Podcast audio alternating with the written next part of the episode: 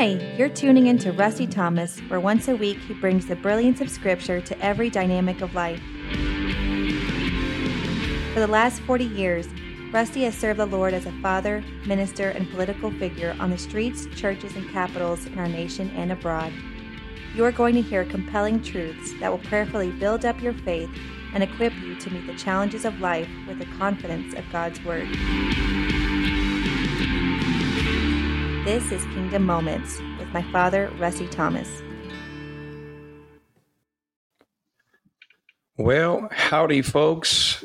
Welcome to another podcast episode. This is Kingdom Moments with Rusty Thomas. And uh, as you know, uh, certain podcasts, certain episodes will do, you know, topics or biblical teachings on, you know, different biblical subjects. Uh, sometimes we'll do commentary on the burning issues of the day.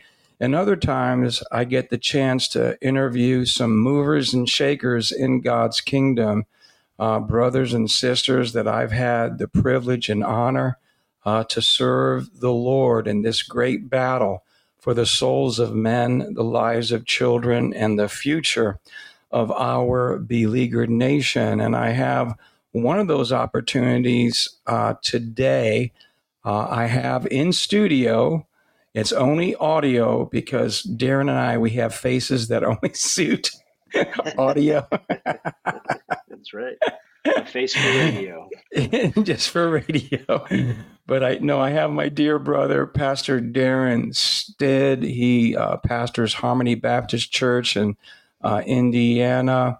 And uh, we're going to discuss a little bit too how we kind of met and how the Lord kind of joined us together and uh, but anyway, I wanted to invite him on.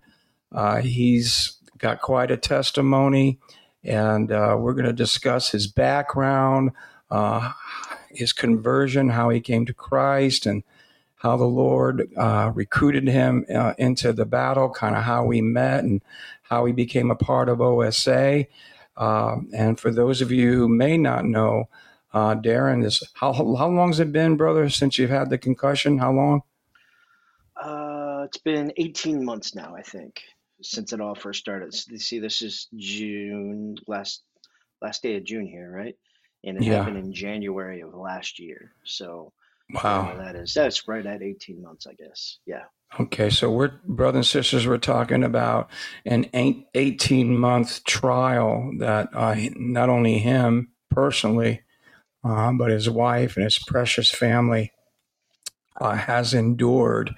And he's going to discuss a little bit about that, but also something precious uh, that came out of that trial uh, that I know he would never trade for the world. And uh, we'll discuss a little bit about that. And then we want to con- conclude uh, to put in a strong invite and plug for the Operation Save America national event in Atlanta, Georgia. And that's coming up pretty soon. Is that right, Brother Derin? Yeah, that's right. It's coming up. Uh, and just, man, it's coming up quicker even than I realized sitting here talking about it. It's the 17th to the 22nd. So um, just a couple, couple, three weeks here. I'll tell you what, man, when you're planning a big event like this, those last three or four weeks before the event fly mm. by. It's like they don't even happen, you know?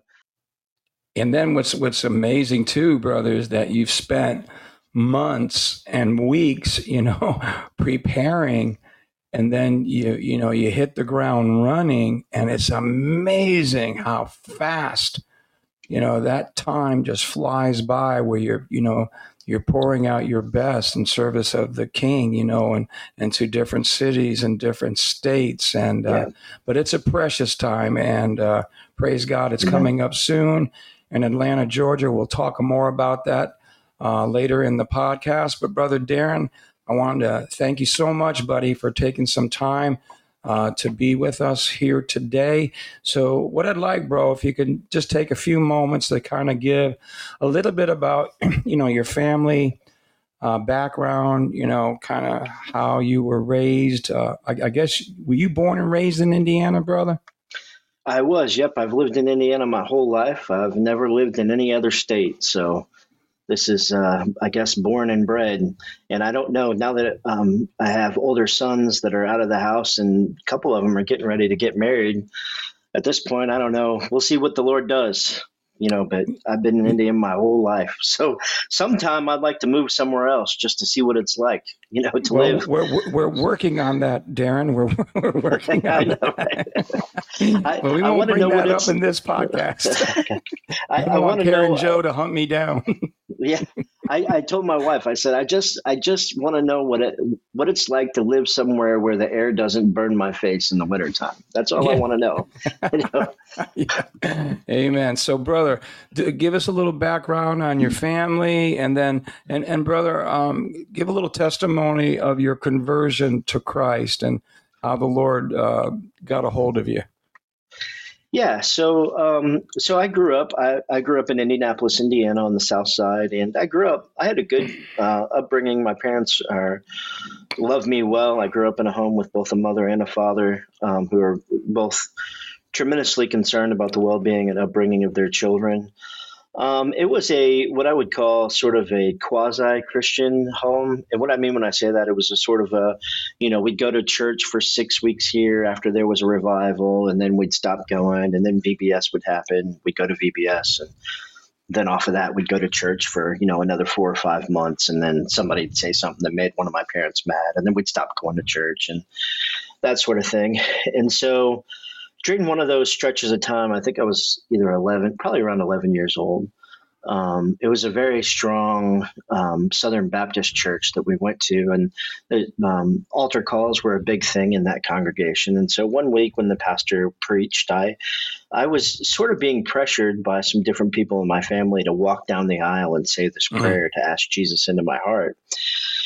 And so I, uh, I, I, I, sort of did. I walked down the aisle, and the pastor repeated a prayer with me, and I said a prayer, and then they took me off to be counseled, and I got baptized.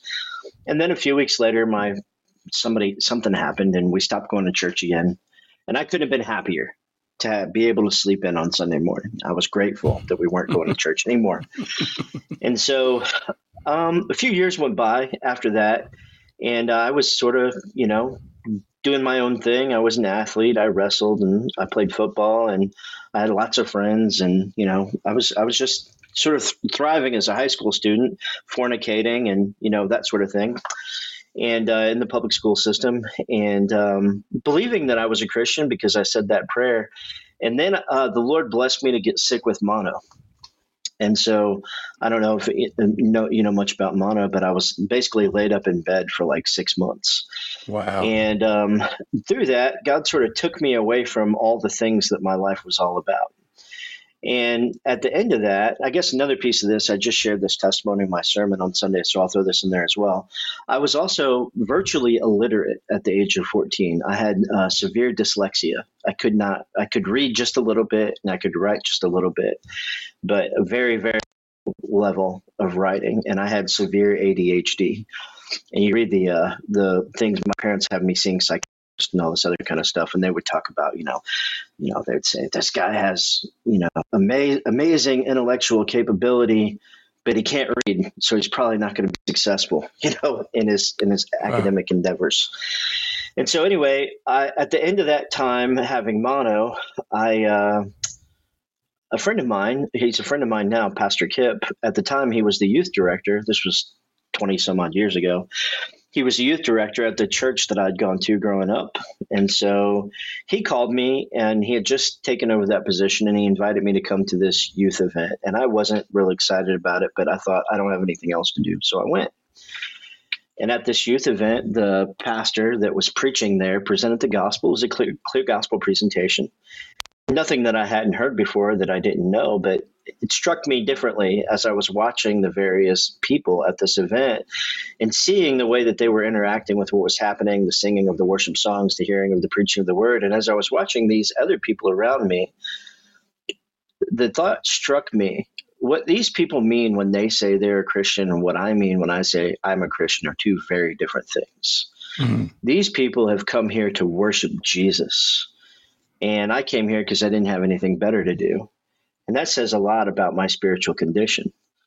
Right. And so I went home that evening and I didn't get saved that day, but I went home that evening. And over the course of the next week, I had this Bible that one of my Sunday school teachers, dear friend of my family, her name is Rhonda Millette, she gave me this Bible in like a really easy to read translation. And it's because she gave me that Bible that I got saved. Because I went home that evening and I opened up that Bible, and thankfully I had this Bible and this translation that I could understand. And I started reading it and I started seeking Jesus. And through that, over the course of that week, I came to understand the depth of my sin and the need of my salvation in Christ. And so I repented of my sin and I put my trust in Christ. And I really, the Bible was really the first book that I ever read cover to cover.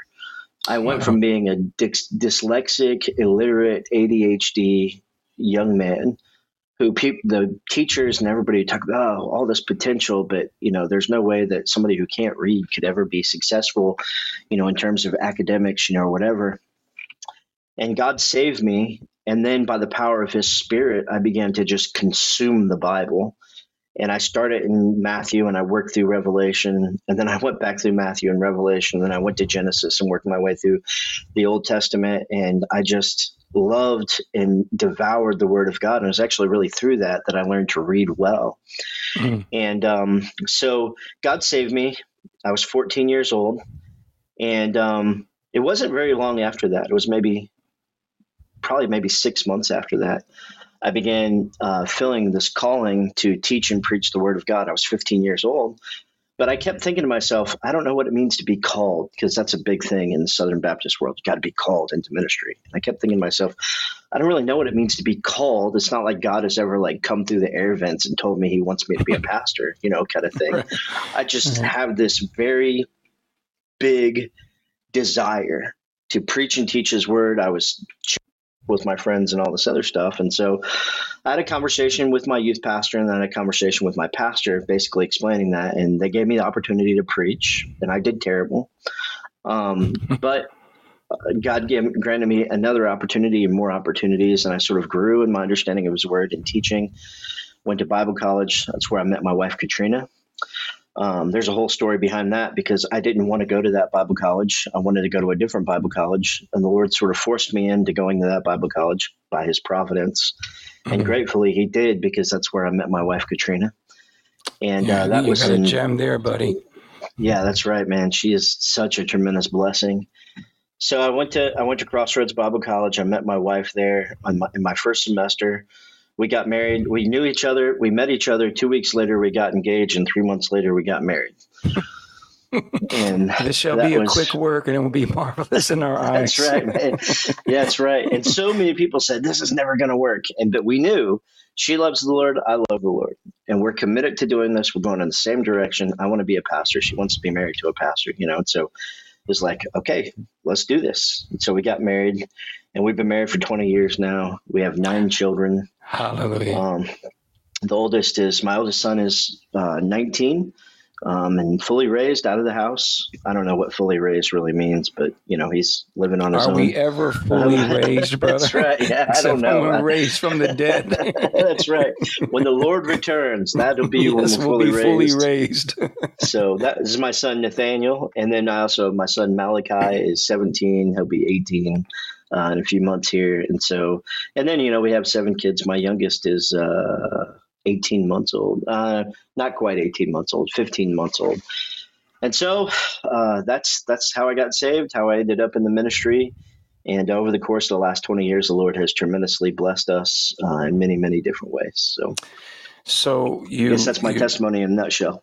yeah, amen. So you, you, you, you have this encounter uh, with the Lord. He bursts you into the kingdom.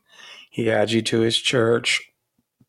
You, you, you do sense call of God upon your life, and uh, and He's directing you. And you go to this Bible college. You, you meet your bride. You get married. Uh, Lord has obviously blessed you with a quiverful, and um, you're kind of going along. Um, I guess you, you get involved in ministry. That was what was your first, I guess, um, hands-on ministry? Like you could say you were you, you were in like full-time ministry. What, what, what was that first expression?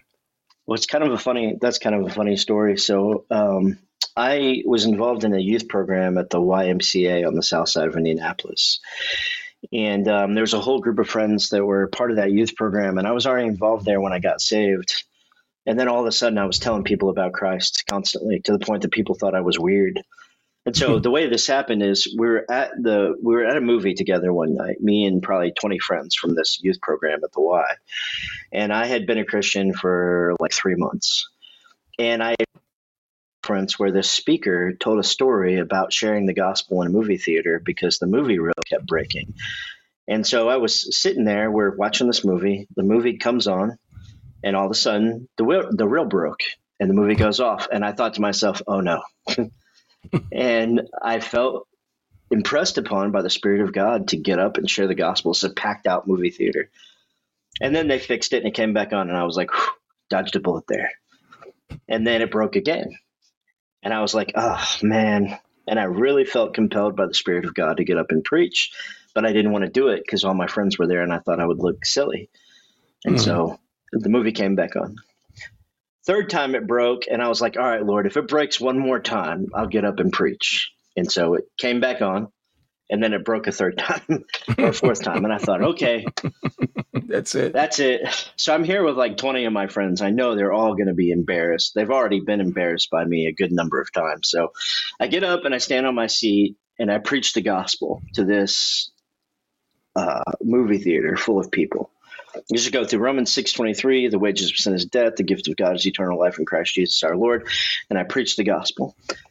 And I sit down, so it like my heart's pumping and everything else. And I think to myself, if I can do that here in front of all my friends and these people that I don't know, I can preach the gospel anywhere. Yeah. And so uh, I went so and several of my uh, I was surprised by the group of friends that were there with me because many of them were actually inspired by what I had done rather than being embarrassed by what I had done, which was a, a tremendous work of God. And so they approached me along with a guy who was involved in uh, leading the YMCA youth ministry there, and um, together they invited me to lead a Bible study there at the YMCA for youth on Saturday nights. And so that was sort of the first. And then I started teaching youth in my my youth group as well. I think I was 15 or 16. Now, what the wisdom is that in that is a separate discussion, but I think I was 15 or 16 at that point, and I was at that point leading Bible studies, and we would have. I would say the biggest crowd that we ever had that I ever it went from a Bible study to more like a church service. And the biggest crowd I ever had there was probably maybe 450 or 500 youth. Wow. Um, for an event that we did. And I, I preached the gospel, and, you know, people were getting saved. But the other side of that is I was young. I had no idea how to disciple people. I was a babe in Christ myself. Right. And you know the dangers that come with that. And so the Spirit of God is just working through you to save all of these young people and yet I had no idea how to disciple them and you know or the humility to you know know that I needed the aid of the church, you know, to help in that whole thing. And so there's I learned a lot in that. There was a lot of positives and a lot of negatives, but that was sort of the first time that I ever like uh, was responsible or in charge of a ministry. I think I was 15, either 15 or 16 years old. So, so brother, when when did you go into full time pastoring?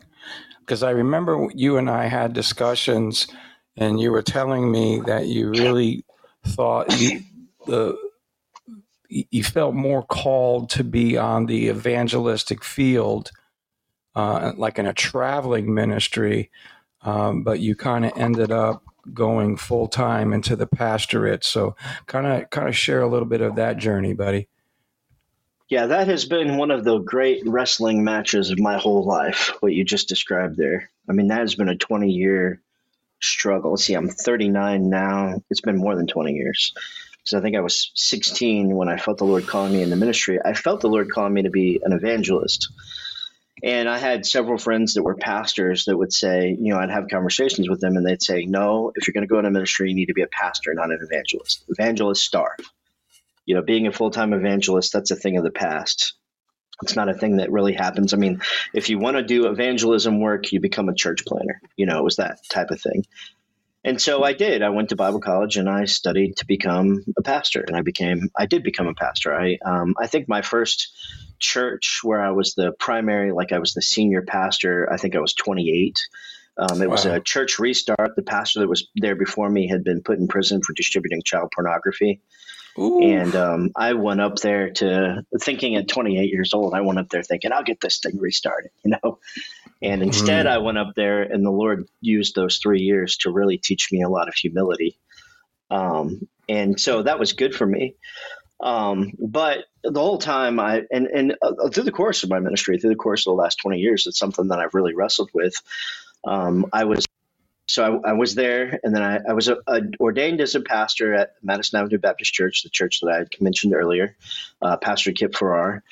And um, he put me through a three and a half hour ordination council, asked me all kinds of crazy questions. And I got ordained there. I think I was 26. Two years later, I went to plant that church. And then I came back. And that's where you and I met. When I came back to Aletheia, I had been mm. back at Aletheia. Madison Avenue Church became Aletheia. I'd been back at Aletheia for about two years when you and I met. No, no brother. When when that happened, if, correct me if I'm wrong. Like you were struggling um, whether to remain uh, in the ministry or uh, to seek, uh, you know, another vocation. I, I remember you having a little bit of a struggle along those lines. So you were at a at a crisis of the meaning of ministry, right? Um, at the point that we met, there was there was some of that going on, right? Oh yeah, I was in a really bad spot uh, when we met the first time. So I um, I was serving as an elder at Aletheia, um, and I was basically doing a lot of street ministry at that point, which I loved. I was going to the abortion mills. I just been involved in going to the abortion mills for like the last six months and we had started doing like street evangelism and it was like man this is why have i not been doing life you know like this is the thing that god called me to and um so but i was also really struggling just i was really disconcerted with ministry in general because of some of the things that had happened over the course of the last few years i was still struggling with a lot of what had happened in the church plant that we were in which is a whole story and I had sort of become uh, disillusioned with the Southern Baptist Convention for a variety of reasons. And before that, the Southern Baptist Convention had been everything about ministry to me. And so I was in a bad sort of spot there. I was excited about the street ministry, but in terms of being a pastor and pastoral ministry, um, I was really struggling. There were things happening in our church that I was struggling with. There were things happening in my family that I was struggling with and I was really seeking the Lord, trying to figure out what to do next. And I had determined. I had a conversation with Katrina, and I uh, uh, on a specific day I sat down with her and I said, I don't know what the future holds here, but I think I'm going to put my resignation in at Aletheia, and I'm going to step away from pastoral ministry at least for the foreseeable future, and possibly maybe forever. Mm. And that it was that day. It was literally the same day. I got a phone call from Brian Schrank uh, who's a faithful brother here in Indiana. I mean, it's hard to find a more faithful brother when it comes to speaking up on behalf of the preborn than Brian Schrank. And um, he called me. I had been at the mill. He had sort of prodded me, and that's a whole story. I don't know if you want to tell that whole story. By this point, I was already active in the ministry to rescue the preborn and that sort of thing. And so he called. He calls me and says, "Hey, listen, um, Operation Save America is coming to town in three weeks, and all the planning that we were making for this event just went out the window. Some stuff has happened. we we thought we had a host church. Now we don't have a host church. You know, we thought we had some people that were helping us. Now they're not helping us. They just pulled out. And I'm just calling to see if there's any way that you can help. And I was like, all right, yeah, I'll help. I knew who you were. I'd never talked to you before, but I knew who you were because the film Babies Are Murdered Here had sort of helped to draw me into the battle. And so, uh, you know, seeing that movie, it was the combination of seeing that along with some videos by Jeff Durbin and then the constant prodding of Brian Schrank that drew me into the battle. It was those three yeah. things and so I kind of knew who you were. And so that night I was on the phone with you, and I we had just come out of the uh, Roy Moore situation as well, and I had seen you part of that press conference they did there, and so I knew who you were. And so um, I was on the phone with you, and basically the conversation that we had was like, you you reached, you gave me a phone. Brian gave me my phone number. You called me and you said, "Hey, brother, this we're going to be there in three weeks, and the Lord has called us to come, so we're coming no matter what. but it would be helpful if somebody on the ground could help us, you know, pull some things together before we get there. And so I committed to help, and I spent some time in prayer, and I had a, another conversation with Katrina. I said, "Okay, I'm going to help Rusty with this OSA event, and then after that, I'm gonna I'll, that'll be the last thing I do, and then I'll put in my resignation, and that'll be the end of it." Mm. Well, long story short, OSA came to town. You came to town a, a, few days ahead of time to prepare the way. We had a meeting with Joseph Spurgeon and so forth. Spent a good amount of time in prayer. And then OSA came to town, and that is sort of the first thing that blew me away because OSA coming to town was not what I expected. Right. I thought we were hosting OSA at our church. That was sort of my involvement. I'd gone to our church and got an agreement to host, and then I was sort of laying the groundwork in Indiana. And I thought, man, these guys are going to be a bunch of abolitionists. They're going to show up and break everything and, you know, cause a bunch of trouble and then leave. You know, that's that's honestly what I thought. But I thought it's okay because I'll enjoy being part of the troublemaking while they're here, you know. And then, you know, and so it's good troublemaking. It's godly troublemaking. And then OSA got to town, and it was not what I thought. It was a bunch of older, godly men a bunch of families that were assembled together to worship the Lord and working together on this project of trying to end abortion. And the level of godly maturity and wisdom that I saw in OSA blew me away. And in the course of that time, um, I had a lot of opportunity to spend over the course of those four days with you and Pastor Matt Trewhella, Jason Storms, and some others. And God really used that to refresh me. And then Pastor Matt preached a, ta- a sermon at that event, Matt Trewhella. Yeah. It was the last night of the event. He preached one of the best sermons I've ever heard on leadership. Um, he went through the book of Joshua. Yes, and, I remember um, that. He, he, yeah, I mean, he talked through, you know, how, you know, this fight will beat good men out of the ministry and people will lie about you and backstab you and take advantage of you. And these sorts of things are the kinds of things that drive good men out of the ministry. And then it's the bad men, it's the wolves that stay. And um, his big thing in that message was a call basically to pastors to hold on and to continue to be faithful despite whatever trials or tribulations that they were going through. Yeah. And uh, God used all of that combination of everything I just said to sort of pull me back in. And so it was like, I, I, and I had a whole conversation with you and Pastor Matt afterwards. I was like, you know, I think, I'm sure that that sermon ministered to a lot of other people in the room, but it really ministered well, to me. Derin, was, it, yeah, yeah, that sermon actually even changed the makeup of the leadership of OSA.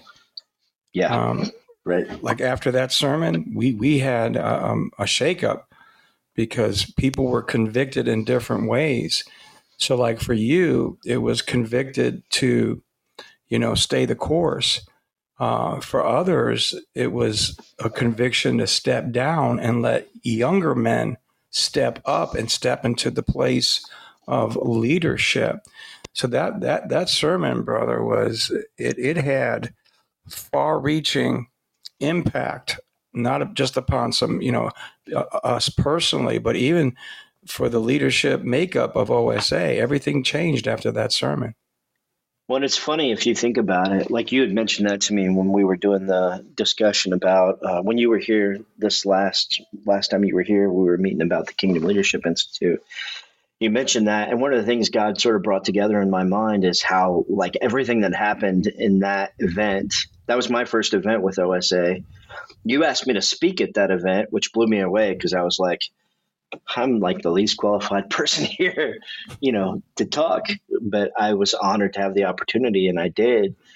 But in that, at that, so there was changes in the makeup of OSA. There were transitions that took place, and what's interesting is that the Lord used that sermon to keep me in the ministry and to keep me in the battle. And he also used that sermon because Pastor Matt was talking about the necessity of older men training and raising up younger men. Yeah. And um, God used that sermon to keep me in the fight. He also used that sermon to transition some of the older men in OSA to say, no, we need to raise up some of these younger guys. And three years later, um, Jason was appointed to be the national director, and I was appointed to be the assistant national director, one of one of two assistant national directors. And I wouldn't even have been there to be appointed if it hadn't been for that sermon in 2017. And so God did a lot of things through the preaching of His Word at that event. And um, he did a lot of things in me. He did a lot of things in OSA. And it's kind of interesting when you sit back and look at the way that God orchestrates these things to come together, you know? Um, he is Absolutely. always working his plan and his purpose in, in all things. And um, that lesson is always a hard lesson to learn. And God keeps us, you know. Um, yeah. But uh, that was so that that's how I got involved with OSA. And seeing the older godly men being able to interact with you and like you and Matt just poured into me that whole week that you were there. And it was such a refreshment for me. Um, I was really um, I was really uh, convicted in one sense about my because I had a bad attitude. That was part of what brought me to the place that I was at. So I was I was really convicted, but I was also really encouraged to endure in the battle and to stay in the fight. And so um, that 2017 OSA regional event in Indiana was a tremendous turning point in my ministry. It's also part of going back to the question that you asked me. It is part of this lifelong tension that I have between being involved in pastoral ministry for the last 20 years versus, you know, evangelism, which is a thing that I love and a thing that I feel more and more drawn to as I grow in my walk with the Lord. And especially after this concussion, which is something I'm sure that we'll get into. But if I could just pull up on a street corner and stand on a soapbox and preach the gospel and just do that from sun up to sundown, six days a week. I don't think people understand how satisfied I'd be with that life. You know what I mean? I would, I love it. You know, right. um, if I could, uh, I love my church. I love Harmony Baptist Church. Don't get me wrong. I love the people. We have seen God change the lives of people over the course of the last two years at Harmony Baptist Church. I've been there for five, but in the last two, we have seen families, entire family generations transformed through the preaching and teaching of his word. Jesus. And there's there's something powerful about being able to be a part of that. And I'm grateful for all of that. At the same time, I really genuinely love ministering and preaching the gospel to the lost. And so that's the battle that you're talking about. It's sort of this internal battle that I'm constantly struggling with all the time. So, but in some ways, you get to you get to experience both because you are full time senior, you know, pastor at Harmony Baptist Church, and then through OSA, you do get to travel. Uh, you you do go to other cities, other states. You do get to minister on the streets, in the culture, and even in halls of power. And so, in some ways, there is that uh, fulfillment uh, yeah. in your life. Um, does that help in a, in, in a ways, or do you still feel th- things are um, not quite as they should be? No, I mean it helps. OSA, like what what I saw with OSA when I got involved in OSA, and one of the things God really showed me with OSA, here's an avenue for you to pursue this. And whereas before, I I have always wanted to do evangelism, whether it be stand on the street corner and preach the gospel, whether it be stand behind the pulpit and preach the gospel, whether it be encourage the saints to minister the gospel, whatever else the case may be. I've had a passion for that over the course of my ministry. And it's, I believe, something that God has put in me. And so it's part of my makeup, it's part of who I am as a Christian, as a follower of Christ. And so OSA has really opened the door for me to be able to step into that gifting a yes. lot more you know and so i in that sense um, before i got involved with osa and and before we got involved in the work to minister the gospel on the streets and do that sort of thing i had this i was very restricted in a certain sense because I was teaching the saints how to do evangelism and so on and so forth. You do a little bit of that as a pastor. I was preaching the gospel some. You do a little bit of that as a pastor. But there's this whole gifting that I think God has given me that I just wasn't operating in at all whatsoever. And um, when I started getting involved with OSA, it opened the door for me to step into that gifting fully and to operate in that gifting. And um, that probably, I mean, of all things, that is one of the things that I've loved the most about being involved with OSA. And then having other older godly men that have, like like yourself, that have been that have been walking in that gifting, that evangelistic and prophetic gifting, um, and seeing the way that you guys do it and having the encouragement uh, from you guys to continue and stay the course has been a huge blessing. This conversation that's I'm getting these updates. So yes, OSA okay. has definitely opened the door uh, for me um, with regard to all that. Yeah, amen. So you know, we meet, uh, we develop a relationship, and we continue to serve the Lord together different venues, different places, and our relationship begins to grow. And it's time for me to step down and uh, to pass the mantle onto the younger men, you know, which was Jason, you, Lucas, and eventually Matt Brock and um, and so you know I stepped down, and I remember my last message was further up and further in, further in. That's and, right. Um. And then you guys, uh, you know, stepped into that leadership position, and I know some ways it was an honor and a blessing, but I also know it was, you know. Uh, a very serious, sobering, you know, place to be yeah. in, um, because you know once you step into that position and you're effective and having impact in this battle, you do become a target. And um, there's a lot of blowback uh, that comes, especially if you're effectual in what you're doing, you know, spiritually yeah. speaking, advancing the cause and the kingdom of Christ. And so you guys, you know, you guys step up, you step in you, you start to take on this mantle of leadership, and then it's just amazing. Like all three of you, all four of you, uh, you are tried, you are tested. I mean, there is uh, some serious trials and tribulations uh, that you all had to endure. You know, a little different, you know, because different, you know, men, different family and ministries, but but the attack was the same, you know.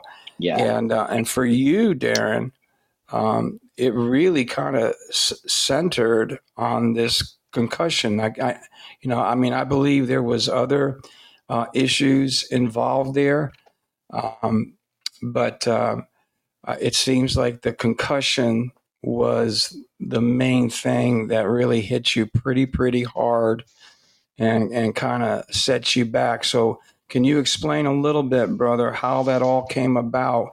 And then I really want you to share that, you know, sort of like what the Apostle Paul talks about, you know, in my weakness, you know, God shows himself strong. And I know, brother, that that specifically happened in your life. So let's just kind of go through that a little bit, okay? Yeah, yeah, absolutely. So, you know, in the in that intermediate time, you know, so from 2017 to 2020, when I became assistant national director, Jason became national director, there was a lot of discipleship that happened. Like you had spent a lot of time pouring into us, teaching us, giving us opportunities to lead different events and, and so forth. And through all of that, one of the things that I remember you admonishing us about, especially when it when you uh, let us both know, you know, Jason's going to be national director, and then you encourage Jason to have Lucas and I become assistant directors and he went with he agreed with that and that was sort of how all that came to be. There were many conversations where it was like hey guys trials are going to come on you as you take on this mantle. And i don't think that it's that we didn't take those admonitions seriously. I just think that you can't really fully understand everything that is tr- inherent in that until you're in it. You know what i mean? It's like well yeah i mean i've faced trials before you know, and I've been involved in ministry and there's trials that come with ministry, you know, and whatever. No, this is this is different. Like this is different. This is a higher this is a higher degree of trial. Um, at least in my life, it has been. This is a different kind of testing. It's a different kind of tribulation. You taking on this mantle and sort of leading the charge against the gates of hell, you know, you do kind of become a target. And so you were sharing a little bit along those lines, brother, because I really do want to get to the part where, you know, you suffered a huge head blow and you suffered a concussion and and then you you just gone through a lot uh, since that time. And one of my great, yes, honor and privileges, brother, is to walk walk that path with you a little bit, to help walk with you, you know, during those trials. And I know, brother, that um, during that time, it was a huge struggle for you because basically all your strengths were removed and you you became very very weak um, but at the same time something very precious and very potent kind of rose up uh, in your life buddy.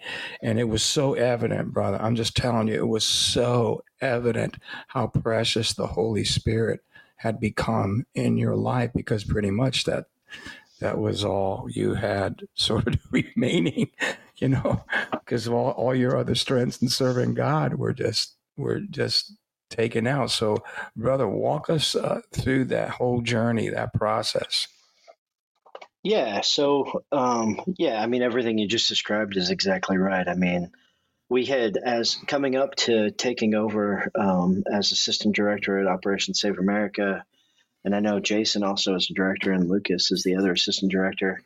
Uh, this was before Matt uh, came in. Um, I think both Jason and Lucas, as well as myself, have faced that over the course of the last two years since we stepped into this ministry, where it's just like the attack of the enemy has been palpable but also the goodness of God has been evident. And so um, in January, I think it was January of 2021, right? Let's see, this is 2020. It would have been January 2022. So my grandmother, I guess I'll back up to that from there for a minute. I don't want to take too much time here, but in December, I had really, um, the Lord had really convicted me about my prayer life. And I had, I was one of those attitude of prayer type of people. I pray throughout the day, but not really a time of prayer. I didn't have much of a prayer closet type prayer where I would go away and just spend time communing with the Lord. In fact, I didn't even understand that language, communing with the Lord. And I had God had really convicted me about that in like October, November timeframe. Um, he had used some preaching from some different brothers, including Leonard Ravenhill and Paul Washer, and um, and some of the preaching that you had been doing on the topic. And I really had been like, I need to really look, I need to really train myself in understanding what this concept of communing with the Lord is. Because I've been a Christian for 25 years and I don't even know what that means. And that can't be a good thing. So I had sort of been reading about and, and listening to sermons on that topic and just trying to understand and searching the scriptures and so forth. And, and I had really been having times in my prayer time where I was just striving to commune with the Lord. So not intercessory prayer, but just singing some songs of worship to God and just spending time alone in his presence and just striving to commune with, with his spirit. And um, so that was kind of what was happening coming up to this head injury. And so I, my grandmother in January, my grandmother and my aunt both passed away in a very quick times period. There's just a few weeks between. And I had had COVID 19 in between the two of them passing away. And my aunt's funeral was on a uh, Friday night. And it was a cold night. Uh, it's January. There hadn't been a lot of snow or ice all year, all winter that year but I I I was um, trying. I was recovering from COVID. I was three days past, so I was no longer contagious, and I was trying to decide whether or not I was going to go down for her funeral or not. I'd been asked to speak at the funeral. I wasn't officiating it, but I'd been asked to speak, and I wasn't feeling great, and I was going back and forth about it, and eventually, I felt compelled by the Lord to go, and so I went. So I drove down to Indianapolis, which is about an hour south of my house, and I get there and I go in and I preach the gospel at the funeral to all my family members. And had good conversation and fellowship with them afterwards. And then there was a gathering of the family after the funeral at my aunt's house. And so I jump into my car, and in the course of the time that the funeral was taking place, it had begun to ice outside. And so it was very slippery outside. So I go out and I get in my truck, which my truck is it's a it's a 1500, but it's a pretty big truck. It sits up pretty high off the ground. And so I, I jumped into my truck and I drove to my aunt's house very carefully, not really thinking about it. And I get there, and matter of fact, I think you and I actually had a phone conversation on the way there um, because I was telling you about how I had gone down. We were supposed to have a different conversation, and I had gone down because I really felt compelled by the Spirit to go and to minister to my family. And so we talked on the phone, and then when I got to my aunt's house, I went to get out of my truck and I wasn't thinking about what I was doing. I was being very careless because my mind was just on serving and caring for my family. And so when I jump out of my truck, I jump out with both feet to walk up to my aunt's house, and my feet didn't even really settle on the ground. When my feet hit the ground, they immediately slipped out from under me. And the back of I fell in such a way that the back of my head banged on the bottom door frame or on the bottom frame of my truck, and I went unconscious. And I, I don't know how long I was unconscious for. It wasn't that long because it was freezing outside and I didn't have like frostbite or anything like that. So, but it was probably for a couple of minutes. And then I came to and I got up and brushed myself off and walked into my aunt's house. Of course, I'm a guy. I thought I was fine. I've had concussions before. You know, I played sports when I was in high school. I know what a cut. I know what a concussion is. I know what it feels like. So I go in, but immediately my family notices that I'm acting very strange, and I describe what happened, and suddenly realize that I didn't have my phone, so I had to go out and find my phone. And over the course of the evening, it became more and more evident that I was experiencing a concussion. And so my aunt, who was a nurse, did a concussion protocol on me. And she said, You know, you have a concussion. And I thought, okay, I've had concussions, whatever. You know, this isn't that big of a deal. So I slept in Indianapolis that night rather than driving home. And the next day I drove home, and my wife and I got on a plane and flew to Salt Lake City in Utah. And um, I thought, because I, I, thought, you know, I've had a concussion before, but it's not the end of the world. You know, you just get some rest and, you know, you'll be fine. That's what I've always done. And so I get to Utah and I slept the whole time there. We are there for four days. It was for a business trip for our business. And so Katrina was involved in all of the different things related to the business. And I was just in the hotel sleeping. And so we get home. And over the course of the next week, we actually noticed that the symptoms are not getting better, but they're actually getting worse. So eventually we go to the hospital and then go to the doctor. And then we're eventually after about two weeks we're able to find a doctor that's actually able to help us because concussions are kind of an unknown quantity in the medical community. And so this doctor does a battery of tests on me and tells me you have post concussion syndrome. Okay what's post concussion syndrome well, post concussion syndrome is when your brain doesn't recover from a concussion the way that most people normally do. And there's a variety of different factors that cause it. And the re- reality of the matter is, they don't even fully understand everything that causes it. Like one of the things I've learned in this whole journey is there's a lot that doctors don't understand about our brain. We they give off the impression that they know so much about everything, but this journey has taught me that even neurologists that spend 12 years of school learning about the brain still don't know actually very much about the brain. And so he tells me I have post concussion syndrome, and then it's probably going to take me a minimum of six months to recover, but it could take up to two years. And then eventually we found out over the course of a bunch of research that actually some of the symptoms could be permanent, they could be lifelong um, from post. Um, that's called um, I don't remember what it's called. Long term post concussion syndrome is basically the idea. So that first couple weeks after the concussion was really difficult for me because what the doctor told me I needed to do was go home, lay down in a dark room, and don't use your brain at all. And I don't know if you've ever. He said, "Don't think about anything." And I don't know if you've ever tried to not think about anything, but it's a very hard thing to not think about anything and then you start thinking about something and then you get frustrated because you're not supposed to be thinking about anything and that stirs your brain up more and so now you're thinking about that and the, the hardest thing i've ever really had to do in my life was to try to figure out how to not think about anything. And so i wasn't allowed to read i wasn't allowed to listen to audiobooks i wasn't allowed to watch tv i wasn't allowed to you know anything. I had to sit in a dark room 24 hours a day for two weeks and not do anything Jeez. and that was really challenging for me. And then I would go out of the room to go to do therapy, these eye therapy, these cognitive eye therapies with this doctor, and then come home and go back into the dark room for two weeks, three weeks, four weeks. I don't remember how long it was. It seemed like an eternity. But one of the really disconcerting things that happened during that season was that all of my training in theology was gone. So I spent my entire life studying theology. I mean, I said earlier the first book that I ever read Wow. cover to cover was the Bible. The second book I ever read cover to cover was Wayne Grudem's Systematic Theology, which is really interesting. I went from that's how you know that's the power of God at work in that. I went from being virtually illiterate to the second book I ever read was Wayne Mhm. Grudem's 1800 page systematic theology, you know. And I've always loved doctrine and theology. It's always been a passion of mine to study.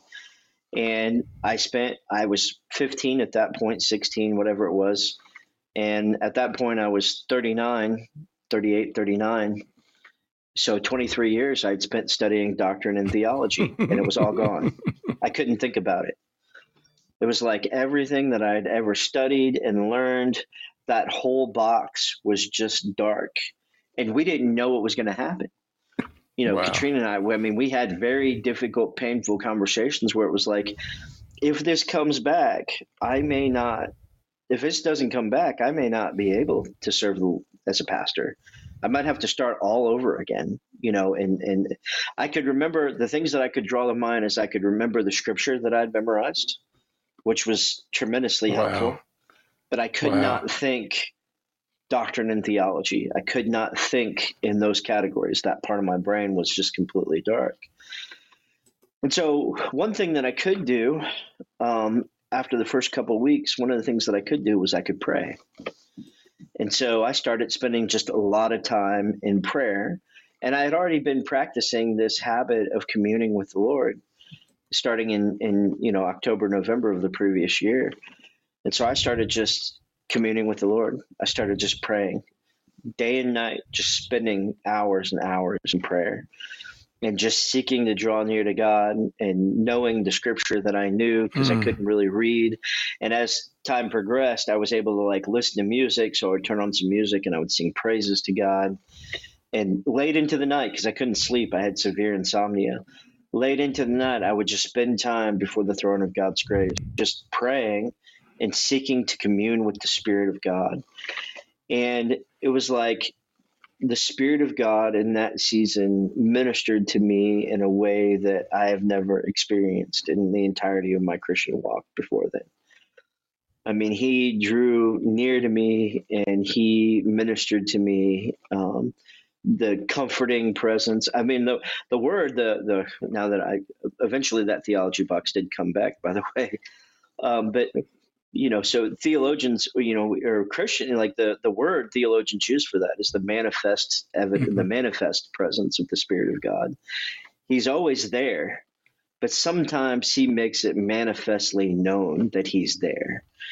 And I was experiencing Thank you, really it only uh, that had only happened a few other times in my life, but I was experiencing this presence of the Holy Spirit in long stretches of time, really for the first time. I mean, I had had some of that, but in terms of like long, extended periods of time of worship in the presence of the Spirit of God, Right. uh, this was the first time I had ever experienced anything like that. And I couldn't do Yeah. theology or anything like that. I could read the Bible and I could pray and I could commune with the Spirit of God. And God really used that to encourage me and to strengthen me as I was going through this difficulty. And there would be times in my life when I would, there would be times in late into the night when I would just be crying, literally crying, weeping before the Lord and calling out to God. And He came near and comforted and strengthened me. And um, when I was able, not long after that, I got to the point where I could start reading the scripture again. I kind of told the doctor, it was like maybe three weeks in. He's like, you know, you really shouldn't be reading anything at this point. And I said, well, I, am going to read the Bible. And I kind of just told him that's what I'm going to do. So, um, and uh, my wife kind of told the doctor, when he gets like that, you just don't argue with him, you know. Um, and so I said, I'm gonna I'm gonna spend some time reading the Bible because I, I want to I want to commune with the Lord in the reading of the Scripture, as well as in the, this time of prayer and so forth. And so God really drew me into passages like Psalm 63.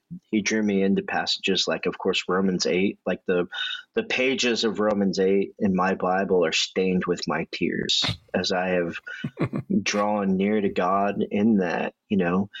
And um, God really used uh, one of the one of the passages that God used that was so powerful was actually the 23rd Psalm, which we always think of like um, we always think of funerals when we think of the 23rd Psalm for some reason, which is weird because that's really not what it's about. But one of the things I learned um, in the 23rd Psalm, you know, so the Lord is my shepherd, I shall not want, right? He makes me walk by um, still mm-hmm. waters, and it kind of goes through the whole thing there and it comes to the point a point in the passage where it says though i walk through the valley of the shadow of death i will fear no evil for thy rod and thy staff they comfort me and that that phrase right. there is very interesting right. because when it's right. talking about the valley of the shadow of death there it's not actually it's not talking about physical death um, but there's poetry being used there there's hebrew poetry involved in that phrase the valley of the shadow of death for a shepherd is when a shepherd's leading his sheep down into the valley. And he gets to the point in a valley where he can't see where he's going, but he also can't see where he was coming from. And so he's down in the valley, and that's the valley of the shadow of death. And it's a very dangerous place for a shepherd to be with sheep because you don't know what's ahead, but you can't see. You can't go back to what, what's behind, right? That's the valley of the shadow of death. And the scripture says, Though I walk through the valley of the shadow of death, I fear no evil, because you are with me, your rod and your staff, they comfort me. And God really used that passage to encourage hmm. me and to strengthen me that I am with you in the valley of the shadow of death. And that's where I was at. It's like everything in my life has changed the way that my brain operates has right. fundamentally changed. Essential aspects of my personality have fundamentally changed because of this brain injury.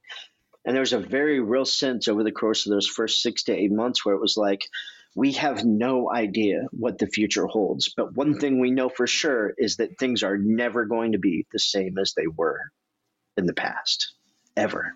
Mm-hmm. That's done. Whatever was happening back then, that's over and God is moving us to something yeah. different. He's taking us through this, and on the other side of this, things are going to be different. I don't know exactly how they're going to be different. So we're in the valley of the shadow of death, literally.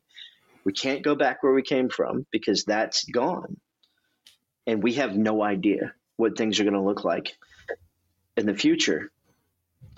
And God sort of showed me this picture in the 23rd Psalm where it's like the mm. Spirit of God came yeah. to me in the valley of the shadow of death and ministered to me and strengthened me and encouraged me and showed me, despite the fact that your whole life has changed because of this, and despite the fact that you have no idea what the future holds, I am with you here. And so just be here I am with you here. Be here and be with me and commune with me because I am with you in the valley of the shadow of death. And the scripture teaches these things about our suffering that, you know, Jesus says in Matthew chapter 5, he says, Blessed are those who mourn, for they will be comforted. And the word blessed there literally means happy. Happy are the sad, for they will be comforted. It's like there's some blessing that God gives you when you struggle yeah. that you don't get any other time. And the blessing is his presence in the midst of your struggling. And God is present with you in your struggle in a certain way that is different than every other time. And you know the you know the scripture says he binds the wounds of the brokenhearted. And having God bind your wounds is a kind of comfort that you receive from God that you never experience any other time in your walk with the Lord. Right. Amen. Amen. Well, that that's uh, wow, buddy. Uh, I, and I, I just pray that people who might be listening to your testimony, buddy, um, they might draw some comfort from this. You know what I mean?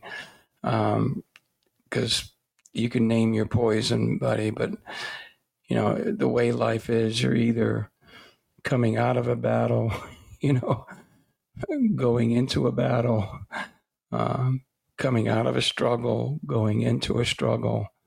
You know, it's pretty much what life is like in this, you know, poor fallen world that we find ourselves in. But it is in those dark places, brother, you know, and obviously in your case, brother, you, you, you are very limited. I mean, it's, it's one thing to, to suffer an injury. It's another thing to suffer an injury and then all the strengths that has sustained you in times past, you know, they're gone. They're removed. And what do you have left? You know, what do I have left? And that's when the Holy Spirit is so precious and so powerful. You know, that is the the thing that I've learned in this is like God took literally took everything in terms of my mental ability and so much of what I depended on to do the sorts of ministries and things like that that I do. God took it away and replaced it with Himself. You know what I mean? And in, in a very, very real sense. You know. Well, and, and I will like tell I, you, brother, it was. Um, and I, I, knew. I mean, I, I, was walking with you through this, so I mean, I, I kind of knew yeah. a lot of what was going on.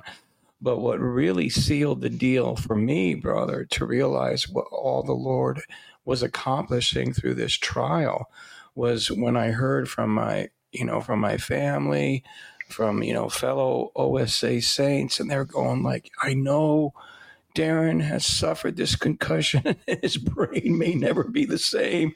But boy, the anointing on his life, you know, the unction, of the Holy Spirit that's coming through his lips. We, we, we, we, you know, in other words, brother, they, they always knew that you were a, a, a very uh, capable preacher and teacher of God's word. That, that was never in question, brother.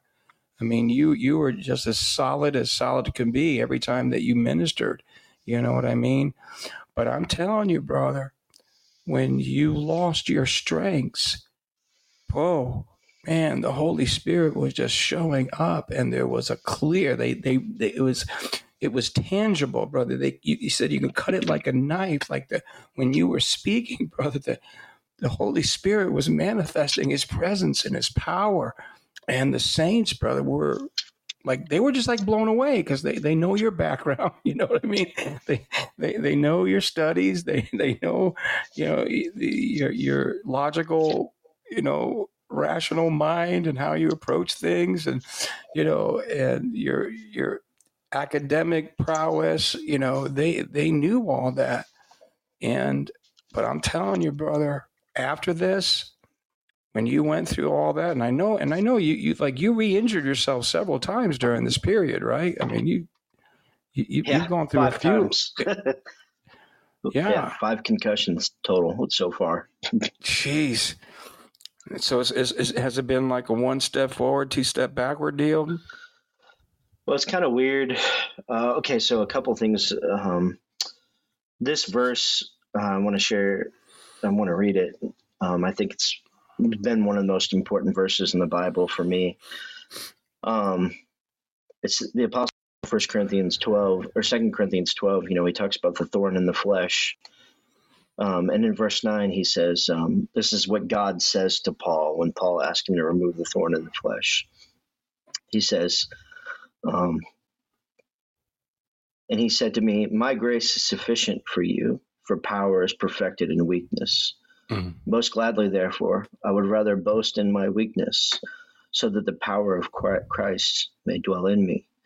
Therefore, I am well content with weakness, with insults, with distresses, with persecution and hardship, for the sake of Christ. For when I am weak, then I am strong. This verse is the thing. Second Corinthians 12, 9 and yeah. 10. Amen. This verse is the thing that God has taught me in this struggle that I've been going through. Is that God, and I think it was Leonard Ravenhill that said it, but I don't know. I don't remember for sure if it was him, but somebody like him. You know, one of the things, and I, I, I never read the book that he said this in, but I heard Paul Washer quote it. I just can't remember who he quoted. But one of the things he said is God never uses a man fully until he breaks him. God yeah, has to break a man. Yeah, He's got to break a man down to use him. It's it's. Uh, I think the actual quote it is doubtless God can greatly use a man he is not deeply hurt. And uh, boy, there's a lot of truth to yeah. that. yeah, that's it. Truth to that. It's like I'm I'm learning that, and it's like I tell Katrina I've had funny discussions about this because like um, I'll I'll say, and her and I are in two different places on this. She'll say, "I'm thankful for the way that God has used the concussion for the sake of the kingdom of God." She'll say that, and I I say yes and amen to that. But people will ask me, they'll say, "Would you trade?"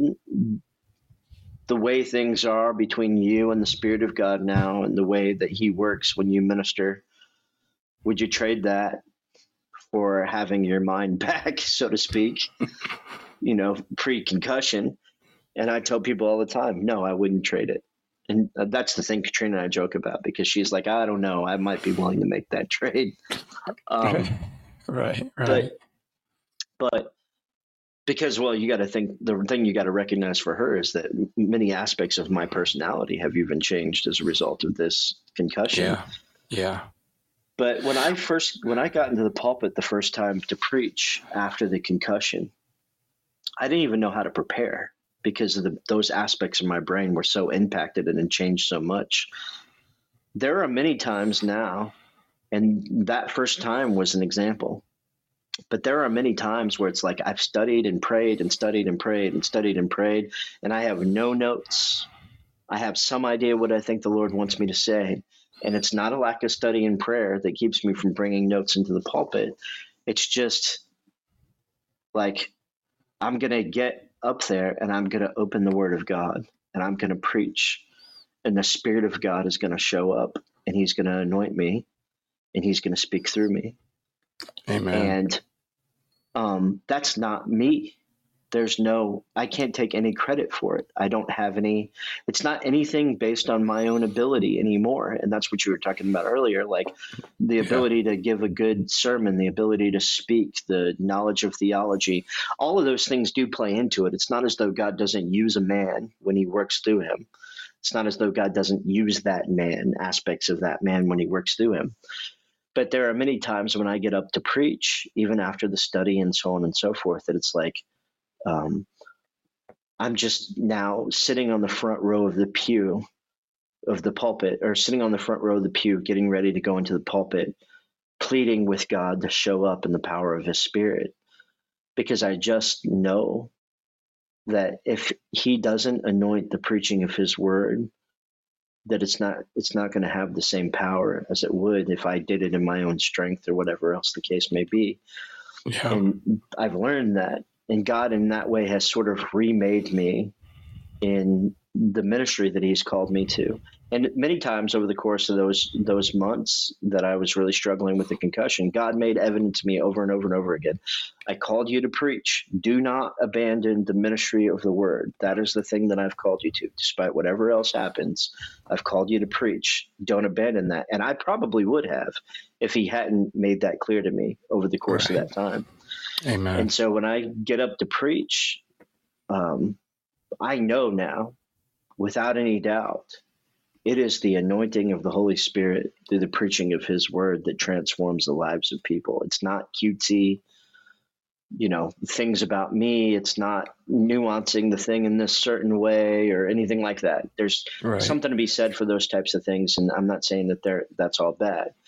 But the Spirit of God transforms the lives of His people through the preaching of His Word when He anoints the preaching of His Word and works through that preacher. And I think there's genuine truth in the idea that God has to break a man to bring him to a place where he can be used in that way.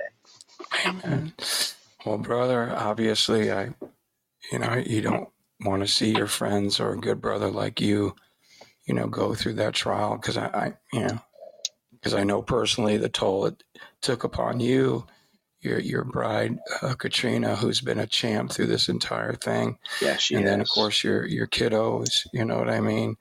because it wasn't just you going down that dark oh, tunnel. Yeah. You know, your entire family and ministry and church. You know, and your friends and yeah. your family and brothers from abroad. You know, we we walked a little bit of that journey with you.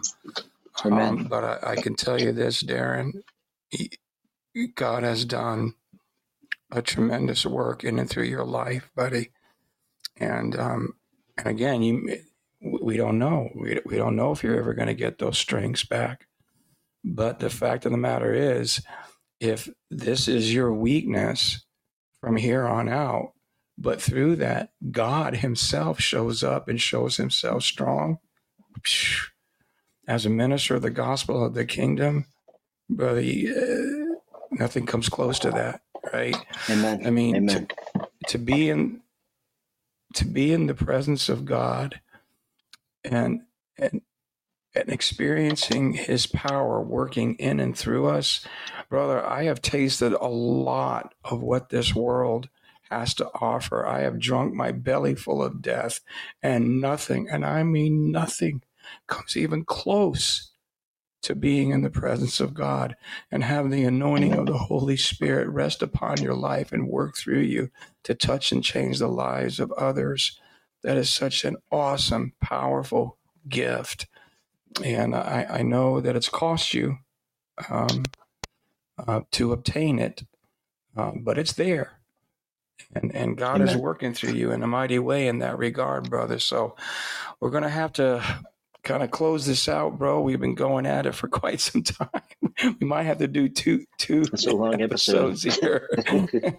but but anyway, I did want to close us out, brother, because like I said, we when we started this, we talked about we're going to have um, the OSA national event, uh, Atlanta, Georgia, and so before we close out the interview, brother, just uh, give a you know a short plug and promo. Uh, invite the folks on out, kind of let them know, you know, what uh, is coming up, what to expect, you know, uh, the, the vision and mission of the gathering uh, so we can encourage people uh, to come out to Atlanta.